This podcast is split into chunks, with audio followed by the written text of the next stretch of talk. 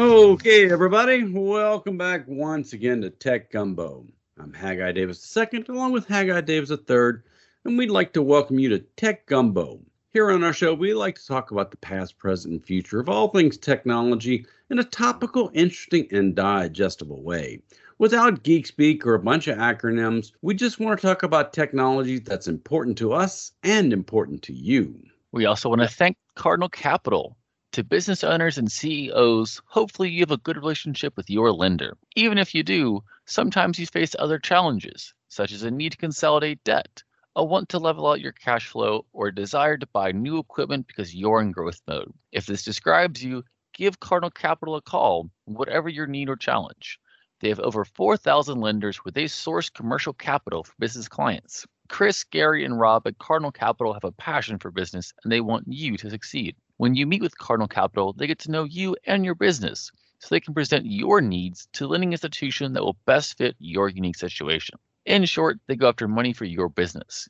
They translate your business into what's important for lenders, and they are good at it. Depending upon what the deal is, no matter how complicated or straightforward, they will help maximize your profitability while setting your business up for success. They find the best solution for your situation, all while being fun and easy to deal with. For more detailed information, visit their website at cardinalcap.net. You can also call them 225 308 3700 or email them info at cardinalcap.net.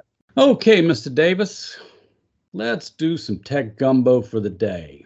Sounds good. Start off as we like to do with the news and updates and start off with Intel. They've been releasing patches, and a critical weakness patch came out this week to help plug billions of processors out there.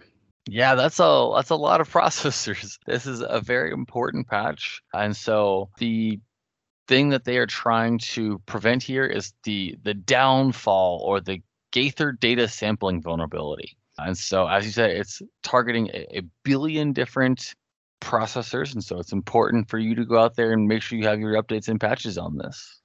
That's right. This hacker, he can go after high target value credentials such as passwords, encryption keys, and that kinds of things by getting into the processor itself, not just what's on your hard drive, but getting in there and reading all the traffic as it comes across the processor, which is huge to be able to do something like that because you're putting in passwords every time you log into a new website or open up any kind of program that requires a password. So if you've got a Windows PC that has an Intel processor, download the updates, run them. It's a good thing. Yeah, this does come with a performance hit for certain types of workloads, such as scientific and visualization engineering workloads.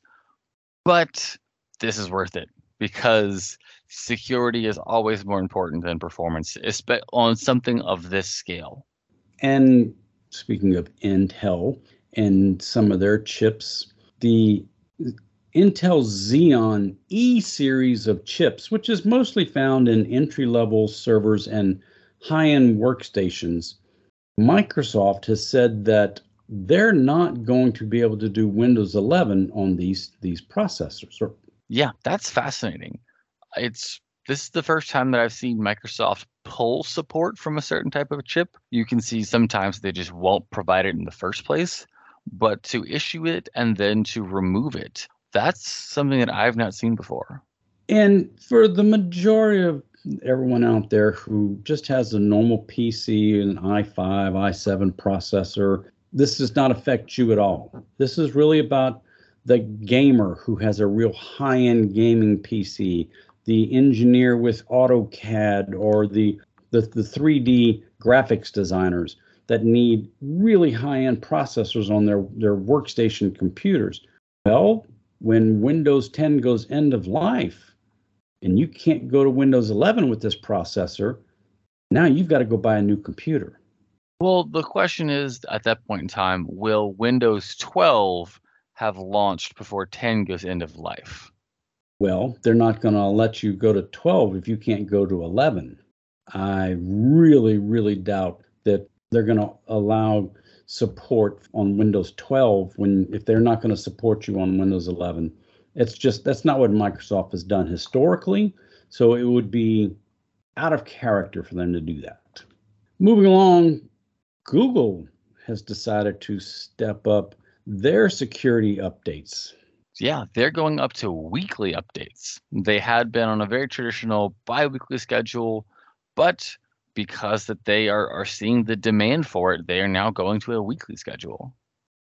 And that's what's so disappointing that there is that much malware, that much cr- crapware, ransomware, any any kind of description you want to give it for software that's got malicious intent behind it that they have to put out weekly updates now is just really disappointing. I mean, that's that's where we are and there's no reason to think that this will change or that this will stop uh, or slow down anyway and that it's if anything it's you know time for other people to also move to a, a faster scale because you have to think that if chrome starts to get more secure and starts to get harder then they're going to start looking at edge they're going to start looking at whatever the firefox because the whole point is going after the easiest target and if Chrome makes itself not the easiest target anymore, well, someone else is now. When you go back and just look at Chrome in the year 2020, they were releasing a patch every 35 days. Since then, they've gone from averaging every 35 days to every two weeks and now to weekly. That, number one, that should give you some level of comfort as to how much Google is taking security seriously.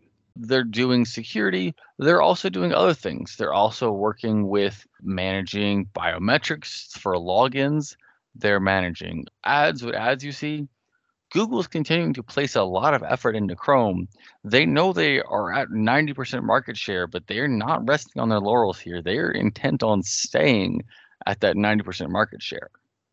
That's right. The password manager inside of Chrome I've been experimenting with, with this week. You can you can use the the multi-factor authentication with the biometric scan so that you go to have it auto-populate a, a, a username and password, and the first thing it does is it it's got a it, because I use a, a Microsoft Surface, it has facial recognition, so it looks at my face and says, "Yep, okay, you're Haggai," and I can authenticate it, and then it starts loading the passwords.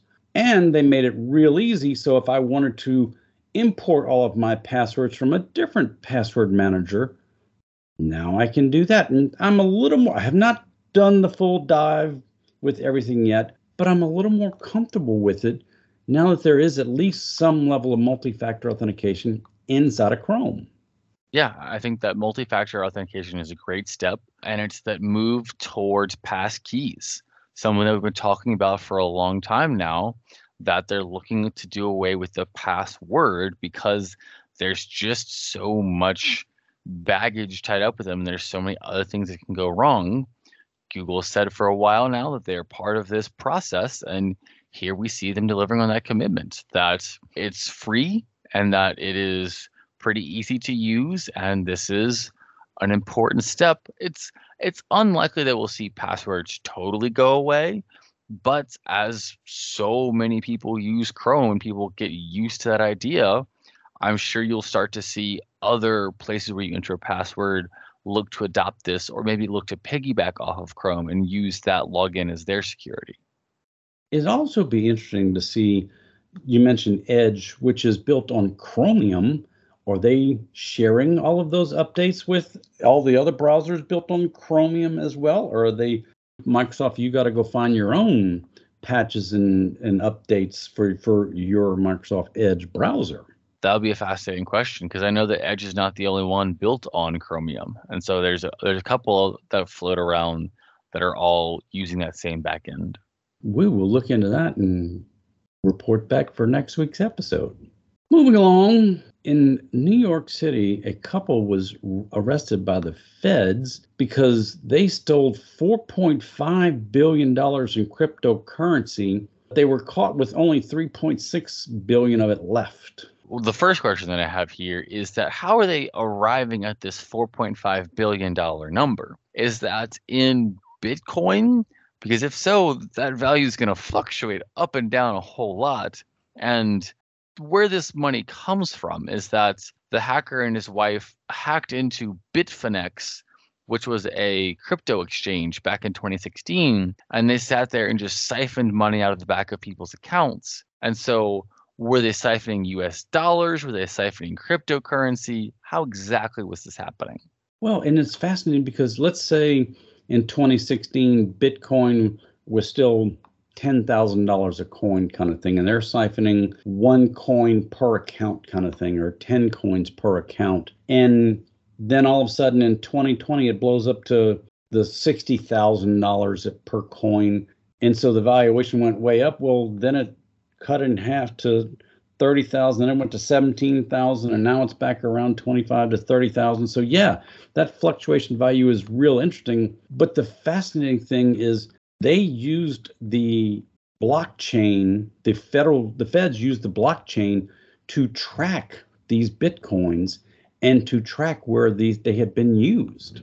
That's the interesting thing here is that I don't know enough about what their actual scheme looked like, but I know that one of the knocks against cryptocurrency and against against Bitcoin is that it, it can be used by criminals for its anonymity and that it, you see purchases made with it on the dark web to buy drugs or to do other illicit things because of its difficulty in traceability. And so, were these two hackers just not very good? Did they grow so large? Did they grow bold? You know, what was it that allowed them to leave this trace here because otherwise it seems like this should have been pretty like once once you pulled the hack off you should have been able to move the money around unless 3.6 billion dollars is so much that you just show up as an obvious target but i don't know yeah, that's why they were trying to launder that money and, and, and do it in smaller chunks. They, they got caught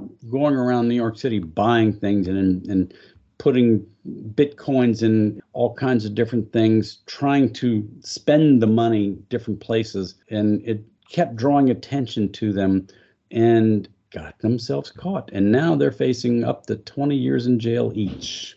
Yeah. I mean, the interesting part here is that if the federal government only sees 3.6 of the 4.5 billion dollars, that's still 900 million out there if they do 20 years each and come back with that 900 million buried in a treasure chest somewhere i don't know that's that's not the worst trade ever i'm not saying i would take it but if someone were to tell me that they did you know that's not the they're both in their early 30s. If they get a 20 year sentence, they're probably out in seven. So they're 40 years old and got $900 million and squirreled away now, if they can remember the password to get into their exchange wallet, then they could, you know, maybe they're going to be okay. Let's let's see how this this plays out. The FCC also has gotten involved in large chunks of money. They have fined two robocalling scammers a total of $300 million. This is a very large penalty here, but those two robocaller scammers had placed 5 billion robocalls in just a three month span of 2021. That's right. They were just flooding everybody's phones with auto warranty. And it just, they were 5 billion calls. There's not a place far enough down in hell for them. It just, the, but the $300 million, that seems like a very large number. Yeah, there's no way that these two guys made $300 million in their ro- robocall scams. I would imagine that robocall scams are profitable, but there's no way they each pulled down 150 million. And so if you'd told me that they each pulled down 1.5 million, okay, maybe I'd believe that number. I'd still think that's a little high, but yeah, the fact that they got nuked over this, I'm guessing that they're just going to declare bankruptcy, and I, I, don't know what happens from there. But it's what do you do? Like this, this feels like so large that it's ridiculous.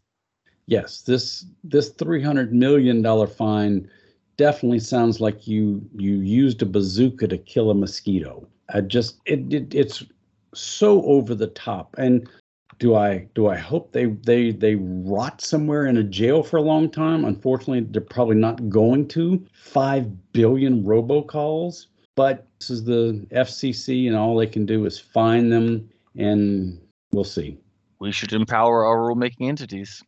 The last story we want to talk about in this segment is the Martian helicopter. That little guy is still going. We talked to the NASA head of flight back in April 2021 when it first launched. And here it is in August 2023, and it survived 54 flight missions. This is just fascinating. When NASA first launched, and they were, when the helicopter was after it did its first mission, its first little sortie, where it only was in the air for, for 24 seconds and went a total of five meters off the ground, NASA was beyond excited, and they were really they were telling everybody we're hoping to get five total flights out of this guy. You know, if it crashes and burns on the sixth flight, hey, no problem. All we wanted was five to prove the point. But now they're just they're just bragging at this point with 54 flights. Oh, and the 54th flight is important because the 53rd flight was an emergency landing. Something went wrong, it ran an emergency shutdown on itself. And so the fact that, you know, it didn't crash land, but it, it wasn't the normal planned landing. And it still got back up, it still powered back up, uh, you know, everything still kept spinning. That's really important because it shows that even whenever things go wrong, there's enough fail safes here to keep it reliable. This could get another 54 flights out of it, and that would just be so incredibly valuable for NASA to keep learning and keep studying what's happening on Mars. Not to throw around the buzzword, but this is artificial intelligence at its best. This helicopter is flying itself. NASA sends a mission it takes 14 minutes for that, that message to get there to the helicopter. This is what we want you to do. And then it goes and it does its own. While it was up there flying on its quick little mission, it did not see what it was expecting to see. So the onboard computer says, wait, this isn't right. Get on the ground now. Finds a good, safe space to land so that it can live to, to fly another day. I saw it described as motion sickness. Whenever your eyes and ears aren't lining up inside of people, we know what that feels like. Well, that's what, what the robot was feeling, and it, it didn't just fall flat on its face. It was able to land in a sustainable manner.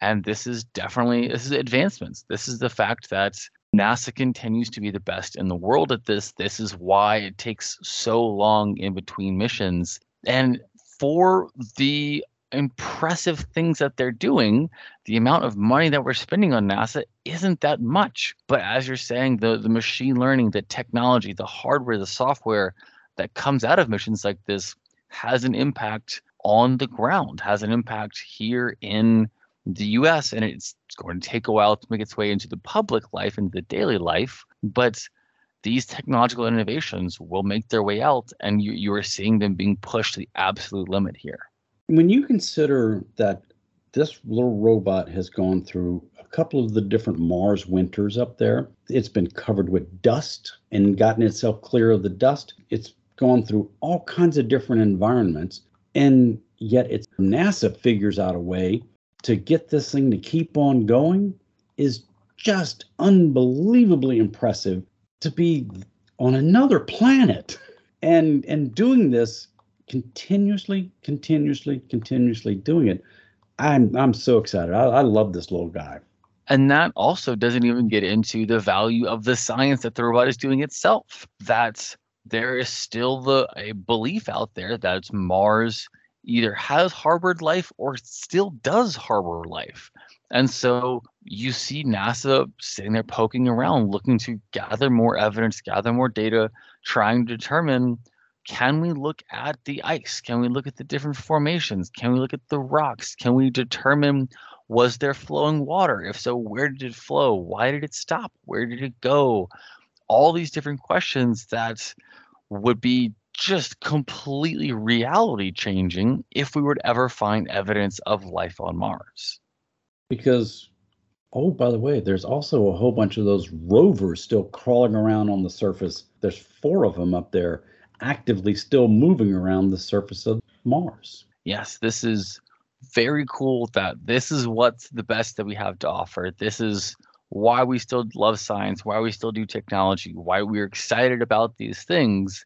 It is that they're freaking cool and that they are so inspiring the fact that they are reaching these highs continuously.